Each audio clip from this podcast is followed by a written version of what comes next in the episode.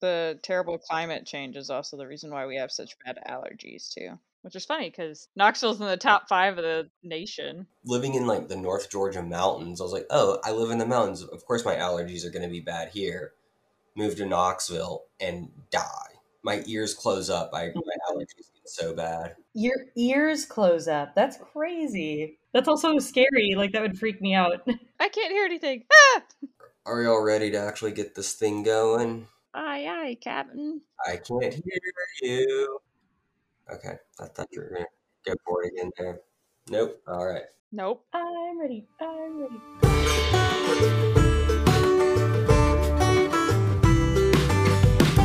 Hot pot of the South, not your daddy's Appalachia.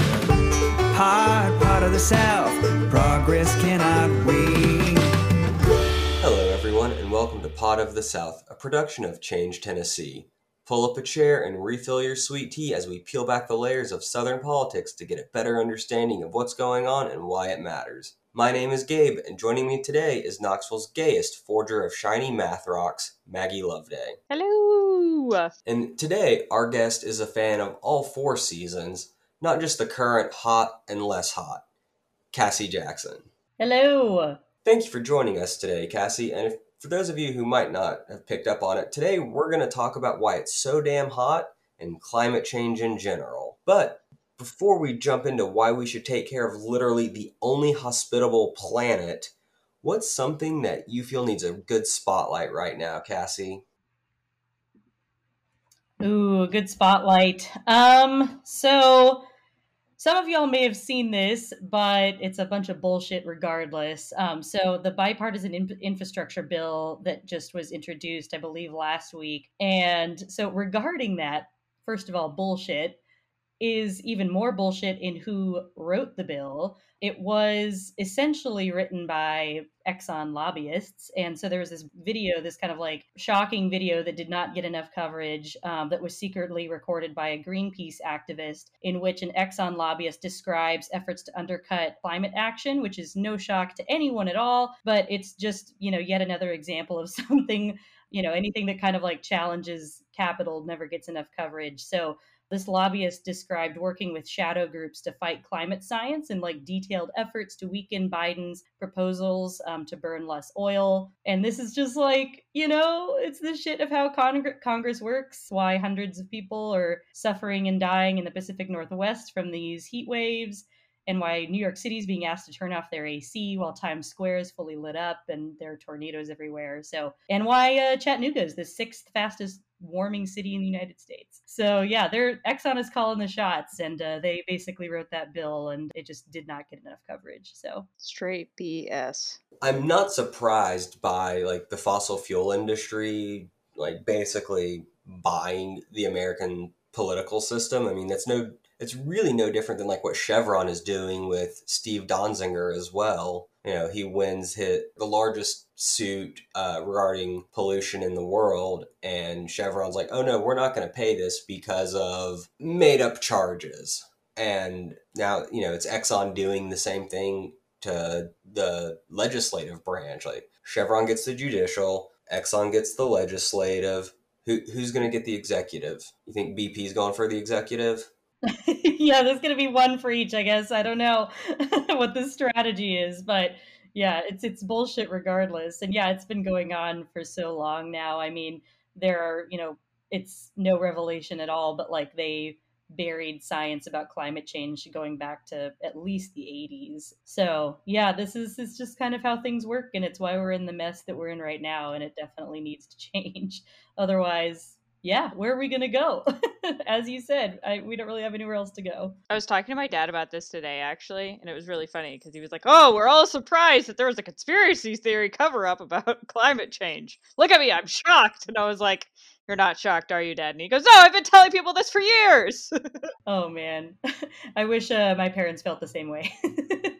I just read uh, a People's History of the United States, and Howard Zinn kind of like what you were just talking about, Cassie, like going back to the 80s of people being like, hey, we need to do something about this. Like, this has been going back since the 80s and like you said it hasn't been getting any coverage because it challenges the current structure of how capital moves through the country so god forbid we ever do anything proactive especially during my personal favorite president ronald reagan's tenure i mean that man really knew how to uh, run a country into the ground but he knew how to run a country yeah, where is it running? I mean, I guess it depends on where it's going. If it's into the ground, he did a great job. He's running it into a whole lot of other countries. What, you have drug lords that want to run the country down there? Sure. We're going to take a quick break, everybody. Like we said, refill that sweet tea. And when you come back, we're going to take a dive into climate change.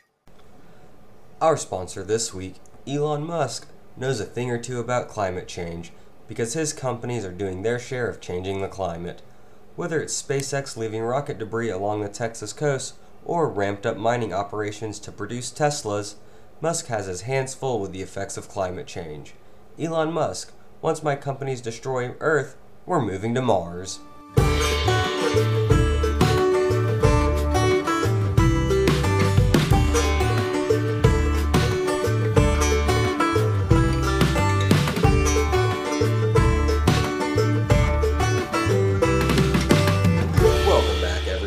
Thank you for tuning in. To start this conversation, we're going to kind of start big picture and the hot topic, the hot button that everyone always wants to throw out when climate change comes to the discussion, other than is it a hoax, uh, is the Green New Deal.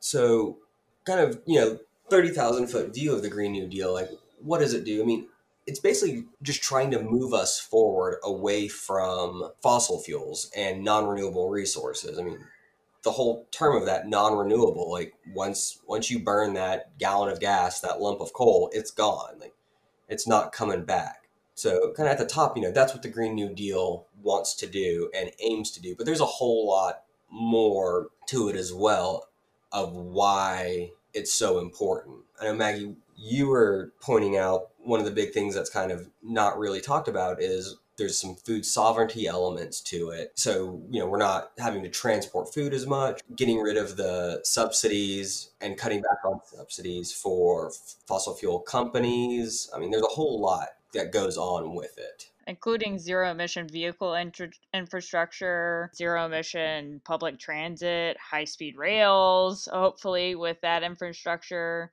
I mean, it's tying in with that big infrastructure bills that hopefully we'll be able to move through and do some rebuilding for our country.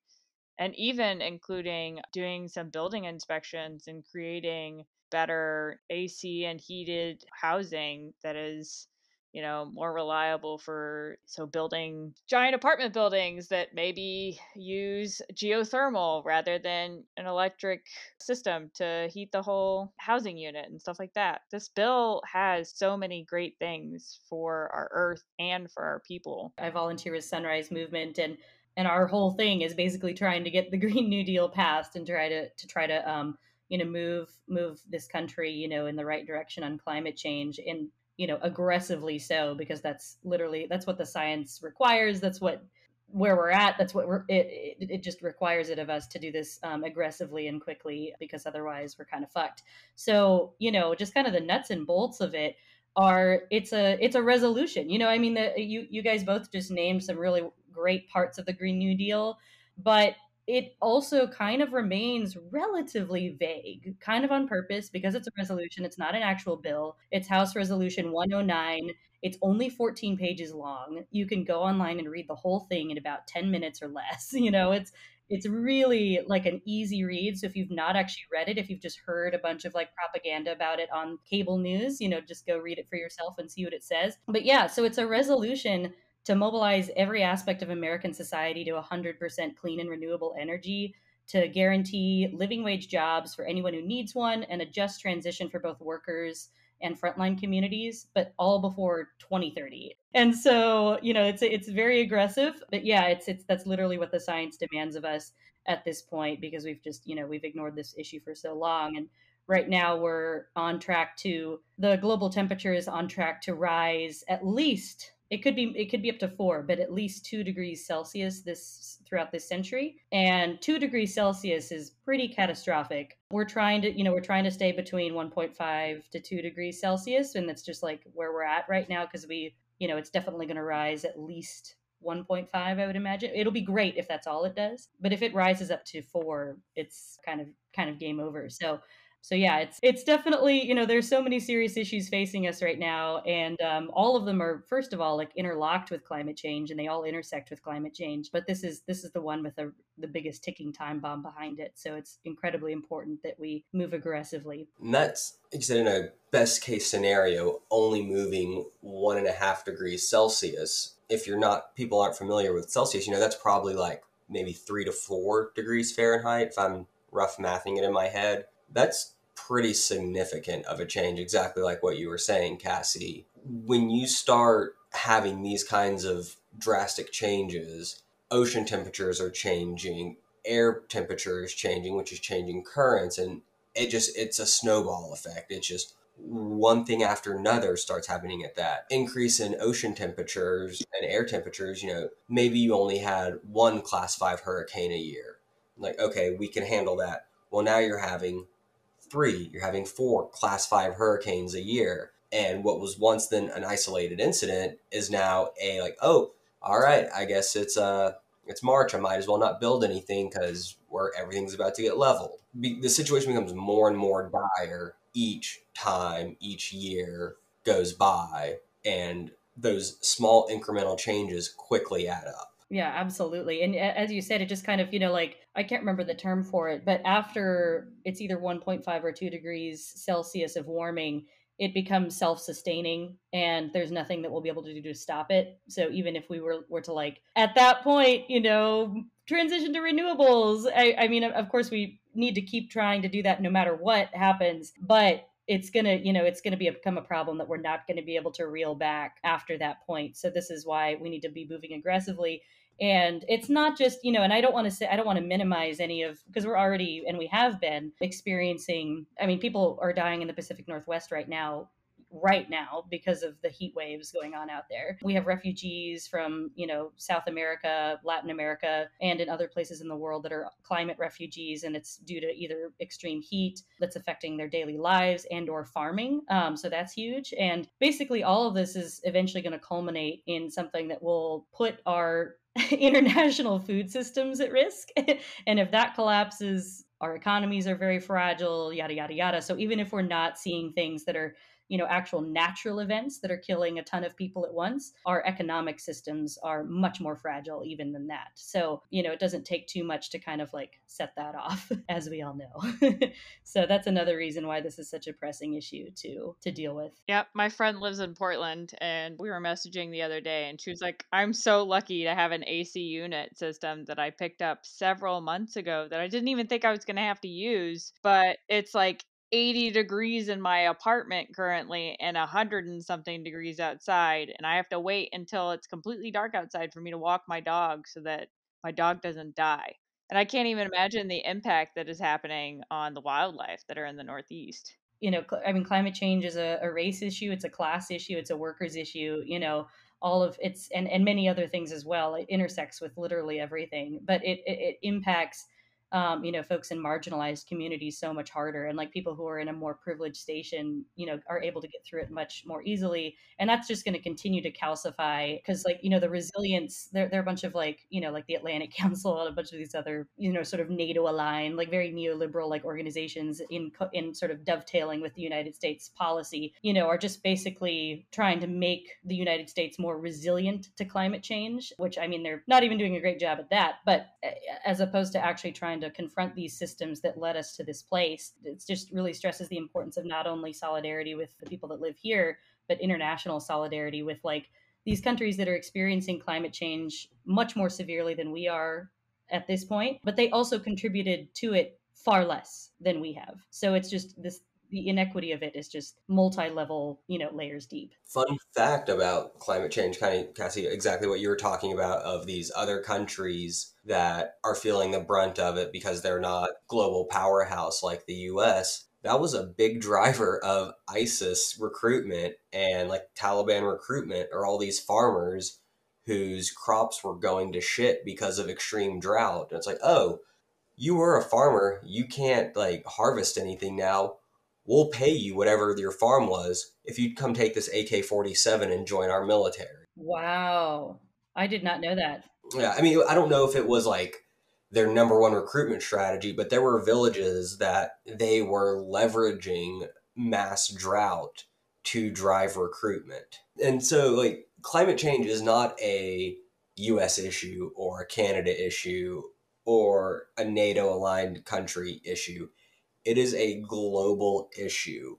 What we do here has an impact of what's going on in the Middle East. It has an impact on what's going on in Antarctica. Like, this isn't something that we can just say, oh, we did our part. You can't just say, I did my part and wipe your hands of it. If another country, cough, cough, US, isn't holding up their end of the bargain on taking care of climate change, everybody else has to pick up that slack.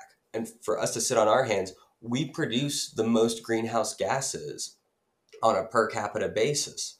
So if we don't do anything, you're putting everyone else at a huge disadvantage, like because they have to pick up all of our bullshit that we're not dealing with. Right. Yeah, that's that's absolutely right. I mean, even, you know, the second largest polluter, China, like the per capita basis is there's no comparison. Like there's no comparison whatsoever to like the per capita basis in the United States.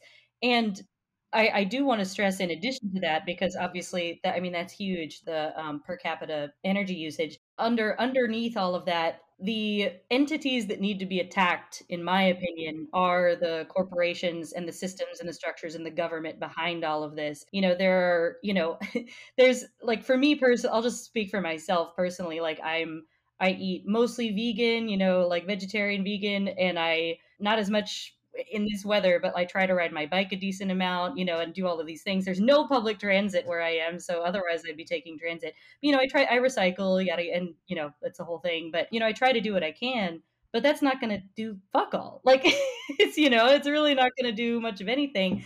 And so, and there, there are all these individuals that are kind of in the same boat, and it's not on individuals to. It's not something we can fix. It's like all the, the when people ask me what they can do like what can i do? Like i'm really stressed out about climate change. What can i do about it? And that's a really hard question to answer because it is you know you can do this whole list of individual things which is great and i think it's important to for people to get in that mindset. Yeah and kind of what you were talking about cassie were like an individual can only do so much when the 20 largest corporations are responsible for a bulk of carbon emissions greenhouse gases pollution that's where it's all coming from are these major corporations but that would require them to change their the way they operate and capitalism and capital as its whole doesn't want to do that because i'm making 50 million dollars a week why should i have to change? Coca-cola is the world's largest polluter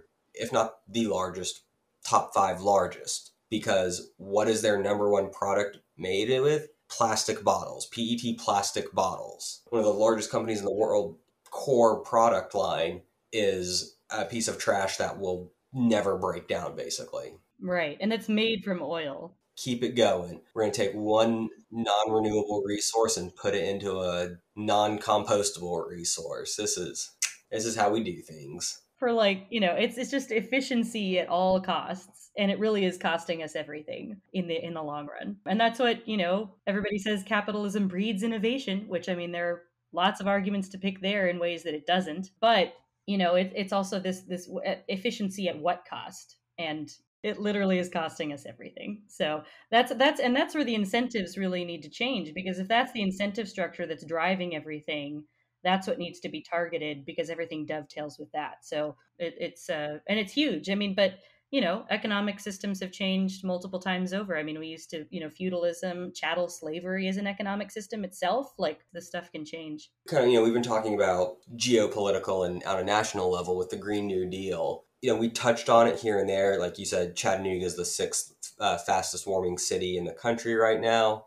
But let's kind of take a look at where we are here in Tennessee and the extreme weather that we've been dealing with over the past few years. I mean, I've been in Tennessee for six years now, six and a half years, and it's been pretty rapid in my short time here with how everything has been going. A big thing that jumped out to me is according to the Natural Resources Defense Council, 29 states have little to no planning for extreme weather events. Tennessee's one of those. So here we are at the state level, and shit's flooding every year. Tornadoes are coming in onto the plateau, which never happened before.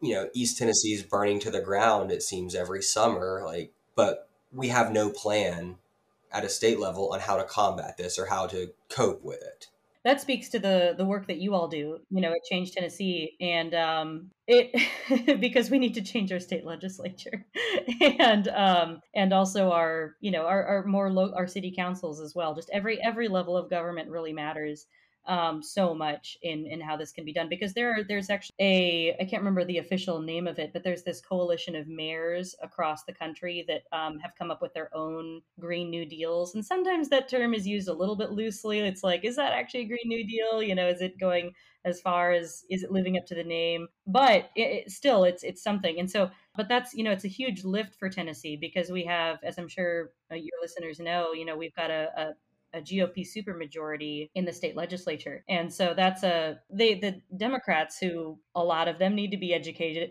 educated on how, how serious climate change is, if I'm being perfectly honest, because it's not talked about nearly enough and hardly at all. Honestly, I can only think of a couple of legislators that actually ever have it on their radar, even remotely. But even some of my favorites don't talk about it nearly enough or propose even messaging bills ever. So that's that's a whole thing. But even if they wanted to, they literally can't get anything passed. In order for a Democrat to pass something, it has to a lot of different things have to line up and it has to be just essentially perfectly packaged and from their standpoint and something that the GOP would want to have happen anyway, but isn't good enough for one of their representatives to run themselves. So it's a it's a whole thing. But yeah, that that's a that's a huge thing that needs to change. And and honestly, I mean if I'm being perfectly honest with the timeline that we have, we need federal action, which is frustrating because I love local organizing and we need to be organizing locally regardless. But with the timeline for climate change, and if we ever wanted to actually get out of the GOP supermajority, and if we wanted a Democratic governor, and not only that, but Democrats who actually were going to do shit on climate change, you know, that timeline doesn't line up just the numbers aren't there they don't line up with how quickly and aggressively we need to be acting on climate. So anyway there's a again that that local organizing and and is incredibly important and we need to be doing it but some of that local organizing that's why sunrise tennessee also takes part in we do local stuff but we also take part in national actions in the national campaigns that sunrise movement puts on. You would think with tennessee being such a rural and farmer based agriculture based economy there would be more stuff to combat the, these extreme weather weather patterns that we're seeing. I mean, if you're a farmer and a drought comes through or a couple days of 110 degree weather, your ground is hard as a rock. I mean, whatever plants you had in there are probably dying if they're not drought resistant or even if they are drought resistant. I mean, that's that's extreme. So it's not even like, oh, this was a long spell. This was real quick, sucked the life out of them. But then you turn around three days later, and now you have a flash flood. So everything gets washed out. I mean, to be such an agriculture based state or a state with such a strong agricultural presence, you would think people would give a shit and actually push their legislators in order to act on it. But we don't see that happening because of, you know, national propaganda and, you know, the cable news networks not really giving the Green New Deal or climate change a fair shakedown and a fair light. It's always, I don't think I've ever seen the Green New Deal talked about in a fair light. It's always talking about how it not written well or how it's a complete waste, regardless of the cable news network they never talk about climate change in a way that stresses the importance of why we need to combat it. No, they always talk about it like it's a conspiracy theory because that's what overarching conspiracy theory within itself to talk about climate change as a conspiracy theory. But they also take advantage of the fact that, like, if we're talking about the farmers that are here in Tennessee, a lot of those families, like kids that are about to take over the farms that are my age, they actually completed high school, but that doesn't mean that they went to college. Their parents didn't finish school through high school most of the time. And a lot of the media in our area and legislators and stuff like that are taking advantage of the fact that they're not fully educated past that certain point, especially if they're smaller farms that are local farms.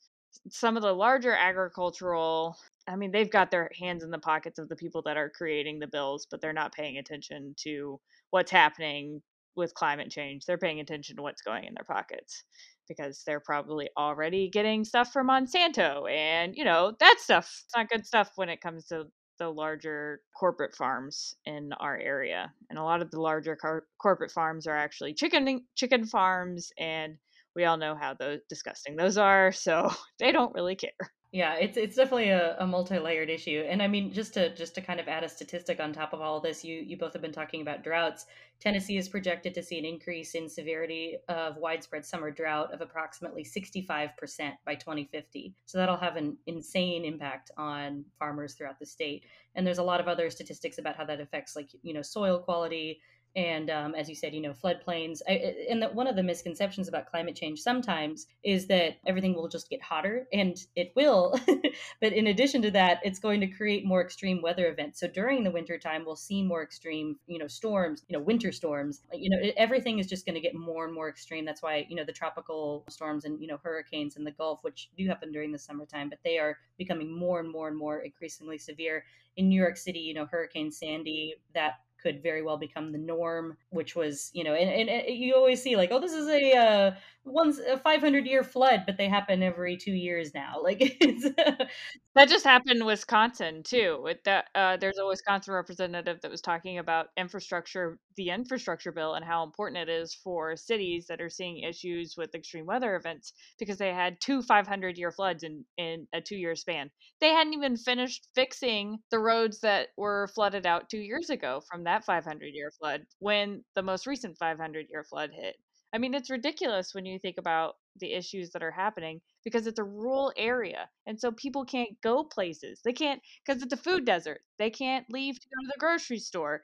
It's, you know, like they can't leave to go get basic needs that they need because of that desert area that they have, food desert because they rely on grocery stores like Walmart to be able to get their food or medical if you had a medical emergency and your you know road floods out you're not getting anywhere your baby's going to be born in the back of your truck or you're going to have a heart attack and die. Like that's that's all that's going to happen. Which really affects us here because we're at the we're either number one or number two in the country in terms of rural hospital hospital closures. So we already don't have enough hospitals to sustain the, the amount of people that we have in the state. And um and yeah if the road is flooded you're not going to get to that hospital that is two hours away. Like it's already two hours away now you're definitely not going to get to it. Well, especially like trauma center wise. Even if you had like a small area to do small things, like say you have the flu, if your road is flooded out, you're going to have to either deal with the flu and try to treat it at home, or you may die just from the flu. Like it's not even big things, it's small things like that.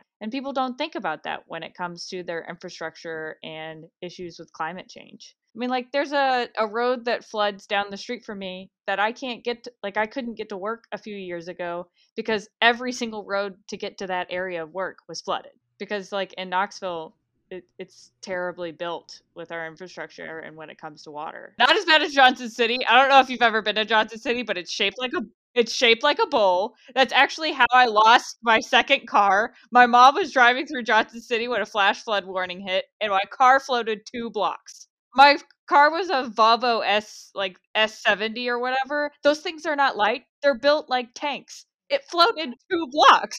I mean, I can't even imagine. They just everyone needs to own a kayak if you live in Johnson City and over the next few years because you're not going to get it like if you're not going to get anywhere. You guys have pointed out some really strong like some really strong evidence about like how dire climate change is and the future cost of it. I mean, we're talking uh you know, a huge uptick in preventable deaths, preventable property damage. And Maggie, you pointed out something that's huge that I didn't know about until my father in law came up and was trying to help us find a house to buy. Tennessee, especially Knoxville, or especially East Tennessee, but Tennessee as a whole, the state is basically one giant floodplain. When it rains in Tennessee, shit hits the fan real quick fast. And like it's gotten so bad lately. I think it was in effect for 2021. They finally, like the insurance industry, finally convinced the uh, state legislature to review flood damage policies and flood damage coverage because they were having to deal with so many claims. We're talking about the way that the system is currently structured. It's going to take capital to intervene to get shit done. And it got to the point where like the insurance companies were like, oh, we're not making money anymore. Now, now we need to fix something. And rather than actually fixing something, they just push that cost onto the consumer. So like, you know, fuck them. Like, you know, they, they just need to write us more. They just need to give us more money rather than like, hmm, why are we having to do so many more flood claims? Oh, it's because the city, the state keeps flooding because of climate change rather than addressing the actual problem. Capital is just going to push that ball downhill and let it squash the people that it hits on the way, which goes into Cassie, what you were talking about, where it's a class issue like climate change is a class issue and all that. Yeah, absolutely. It's a it's i mean it's going to hit the it, it's going to hit everybody but the rich first. It's going to go from the bottom up in terms of the severity and how hard it hits. And uh, yeah i mean just to, to add another statistic on on top of all of that um, all of those good points you know more than 200000 people living in tennessee are vulnerable especially vulnerable to extreme heat. Um, so you know we're talking about this stuff in the that's affecting especially the pacific northwest right now um, this is, you know, and as I said before, Chattanooga is the sixth fastest warming city in, in the United States. This stuff is happening right here at home, um, and it's going to continue to get more and more severe. And you know, there was a piece that came out in the Washington Post, I believe, either today or yesterday, that talks about it. It, it talks about how you know the people that are suffering from extreme heat up in the Pacific Northwest, it's actually affecting people's muscles. Like it's it's causing degradation in like people's muscles and like causing all of these like thing, health outcomes that are not something that i would have like thought would happen. And so you know it, it's a healthcare issue. It's I, I mean that one is very obvious but it's a and and yeah it, there's just no just to hit this point again there's just no incentive because it's not a financial incentive. There's no incentive to like fix that there's incentive for you know maybe wealthier people to be able to like add resiliency in their own lives um, and to be able to have plans individual plans for themselves to ride potentially ride this out for them and themselves and their families. But that doesn't exist for most people in this country and especially in the world. We, we've got to change that incentive structure I think one of the things that also terrifies me, Cassie, is like you were talking about the drought issue that's going to be happening. I don't remember how many years ago it is now because everything runs together at this point. I think it was like three or four years ago when those two kids were playing with matches on chimney tops and ended up burning like a hundred and something acres of the Smokies. Like all it's going to take this year is like, you know, somebody trying to build a campfire in the Smokies or in Frozen Head State Park. And we're going to lose a whole park because of this drought issue because no one's going to be paying attention to that. That's a whole area that's going to be gone and nobody's nobody's thinking about that. They're like, "Oh, no, the drought. Oh well, it'll be fine." And then here comes two kids trying to build a campfire in the middle of the state park and burns down the whole park. That's been I'm I'm from Colorado. That's been happening in Colorado for years. you know, there we've lost and all throughout the West. It's a, a a ton of land has been lost from that exact thing. And there, you know, people are not allowed to even light campfires in a lot of areas out west now, and that's very quickly going to be happening. You know, in a much wetter part of the country, Appalachia. For this, you know, it's it's it's not quite as severe as it is out there, but it's it's it's still incredibly severe and these it's just going to get worse because of this. Yeah, I mean it was just like a wake up call for a lot of people because they never expected it. Right. You wouldn't expect it in Tennessee. Like I mean Colorado even before, you know, it's just like, you know, if if if there was no climate change, it's still a much drier place. Um it's more likely for something like that to happen. You still, you know, should be able to light campfire campfires and when I was little and when my parents were little, you could do that without really having to worry as long as you were responsible. But in Tennessee, that's something that people have never really had to worry about because it's such a wet place. It's so humid. It's the same thing that just happened in Canada. Like in the past week, over 200 acres were burned. And it was it was happening at the same time that that huge oil spill happened and caught on fire. And so the media only focused on the oil spill that was on fire. That's all they talked about. They didn't talk about the 200 plus 250 to 300 acres that were burning in Canada and then the Pacific Northwest. I mean, like that's a huge swath of land that's just cinders right now. It, that fire was crazy. Yeah, you're, I mean, you're, you're totally right. The Gulf of Mexico, as it should, got a lot of attention, but it got all of the attention. It got all of the attention. No one talked about what was happening. That camera pointing is, is a part of you have to pay attention to what's going on larger and around you besides just the small area that you see every day. I think that's something that is uh I mean that's kind of at the root of all of this, you know, I mean the this country was kind of founded on a, like I think if I was to pick two ideals that this country was kind of founded on, it's uh property rights and individualism you know?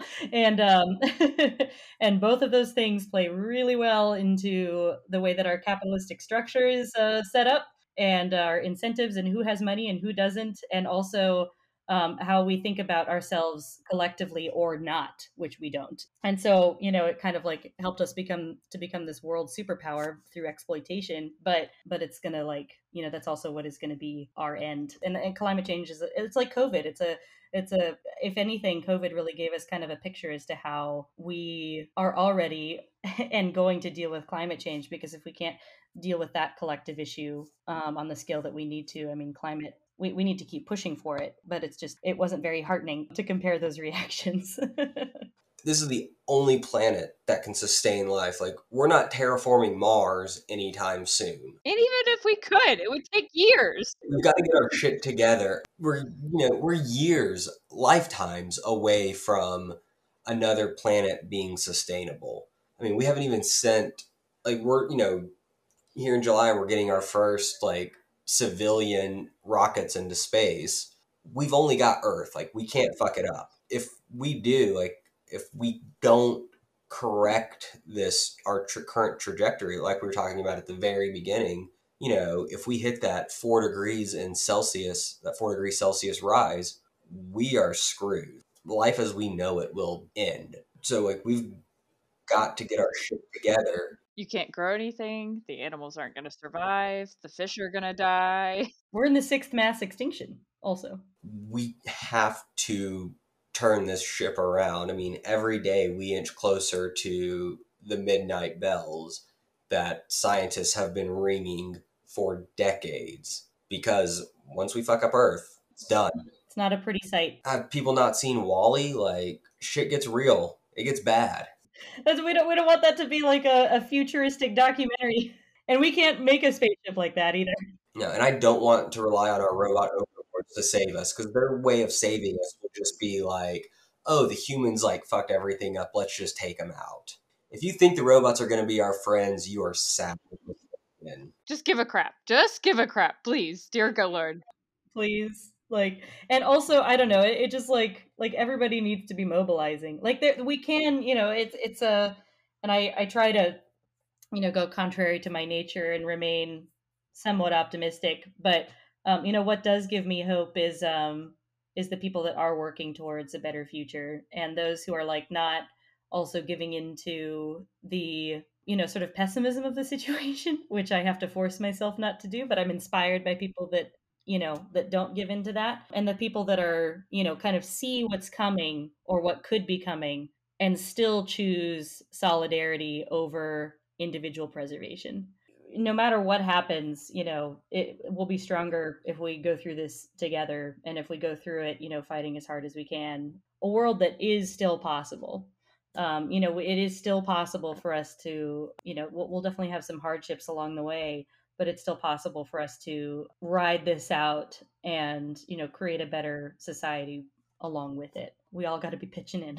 We got it we have to be willing to make a 1 or 2% sacrifice today in order to have that longevity and in order to be able to survive for the next millennia or, or whatever as a culture as a species. So you know that's what we can and need to do. And not just at the consumer level, exactly like we were talking about at the top of the show. Like, have to put pressure on our lawmakers and our legislators in order to get this stuff done and get this get these resolutions passed, get bills passed, get real substantive change at the state level, at the local level, and at the federal level. Because otherwise, our batteries are about to hit zero on Earth, and there's not there's not a plan B. Not animals, because we we have prompted the you know sixth mass extinction which we're living through, and we are you know very connected to animals, even though we don't see that.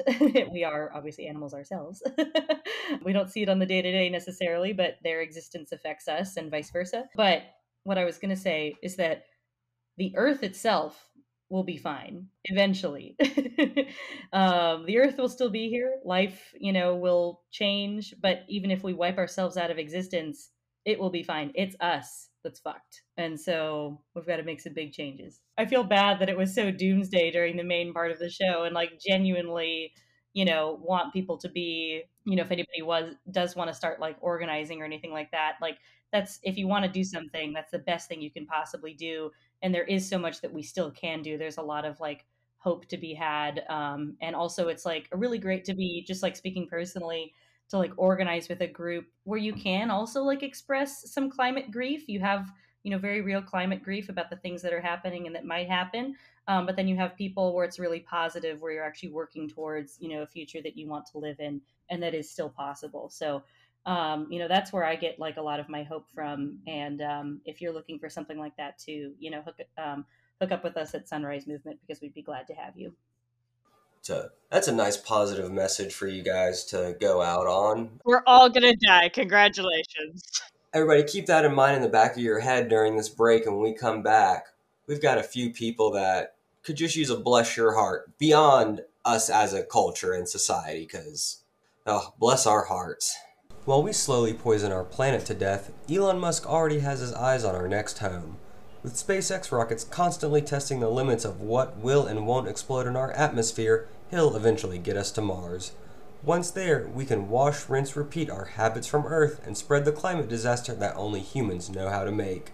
Elon Musk, I'll destroy our galaxy one planet at a time.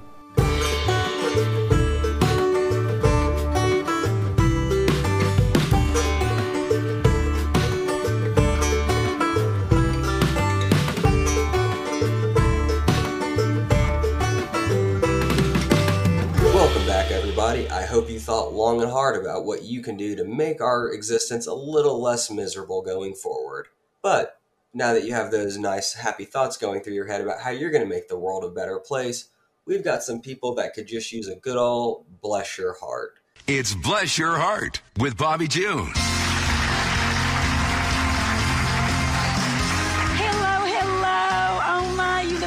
Angels. Look at you, just so wonderful. Thank you. And bless your heart. Bless your heart.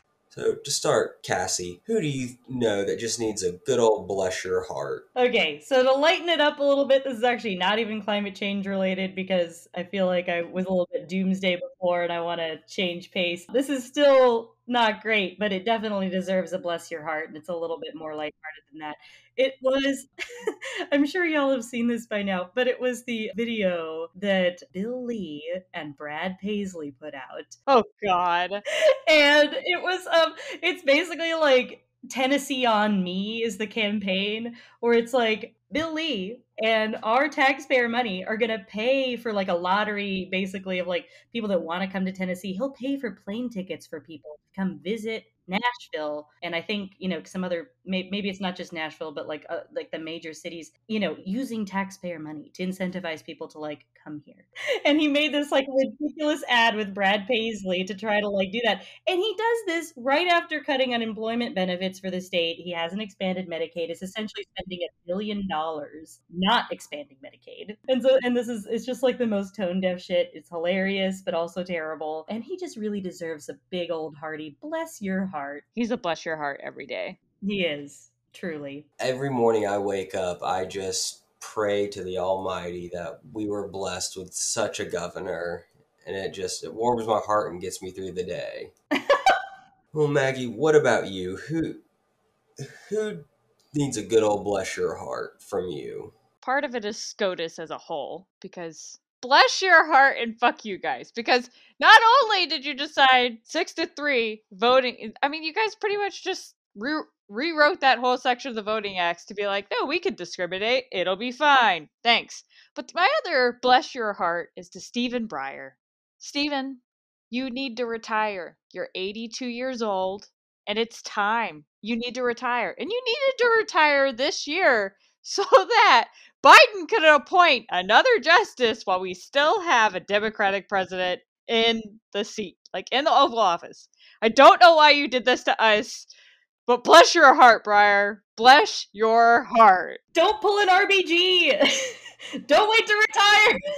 That's exactly it, Cassie. Like both of y'all spot on. Like you're 82 years old, go enjoy your family and don't die in office and run the risk of Merrick Garlanding and RBGing. No, we don't need that. We don't need that. We've had this happen once. We don't need it again. Don't need it. Yeah, Gabe, who are you bless your heart in today? Bless your heart if you are particularly a middle-aged white woman who likes this whole divination. Like if you're just getting into divination because it's cool and hip, bless your heart. I was fortunate enough over the 4th of July weekend to have someone um, do my future or whatever the hell it is. Now, let me preface this by saying that I know pagans and I know uh, people who practice different variations of paganism, and there is a huge difference between witchcraft. Witchcraft, yeah, a huge difference between their practice and what's going on with the new fad of divination and spirituality. Specifically, the cards that were used to divine my future were the most culturally appropriated bullshit I think I've ever laid eyes on. The deck of cards itself were produced by just the whitest of women from an imperialist estate, featuring a bust of a Native American or indigenous person's uh, male with like two wolves howling in the background of it. And then you go on to like look at what the cards are supposed to divine, it is straight up trademarked elements of Hinduism and Buddhism. This woman is trademarking elements of religions to sell. But wait, there's more. She also offers training, a 16 week training program to where you can be certified in these Buddhist and Hindu trademarked practices for a low, low cost of two grand.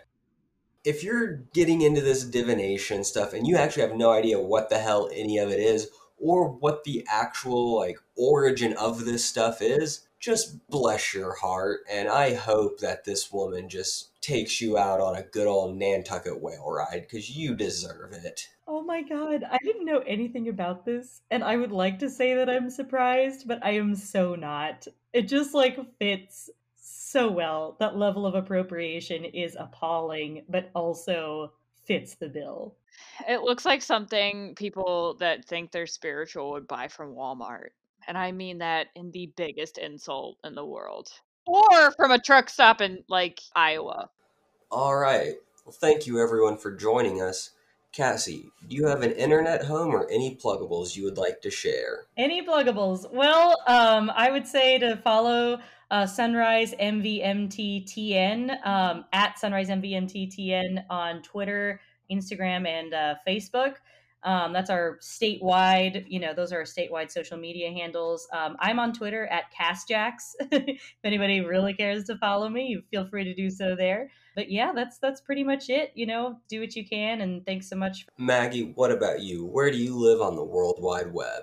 Well, you can go over to Twitter and read the random thoughts that I have. I remember about Twitter about, you know, like every two weeks or so, and I spout off random things, and then I go back to my Instagram and just post very fun pictures. Um, sadly, June has ended, so I have run out of Pride. Well, I could continue doing Pride flag makeup, but for the Pride month, I was doing my Pride flag pride flag makeup but i just finally got my dice mold and did my first set of dice so y'all could go check out my dice that i'm going to be making over the next few weeks or so since you know shiny math rocks is my thing Um, so you guys can check it out at L I L M I S S K N I T, Little Miss Knit, on both Instagram and Twitter. Gabe, where can we find you? Be sure to follow us on Twitter at pod underscore south. You can find me on Twitter at Graham851. Also, make sure to leave us those sweet, sweet five star reviews as they help others discover us and hear the siren song of Appalachian leftists. Other than that, have a great day, everybody.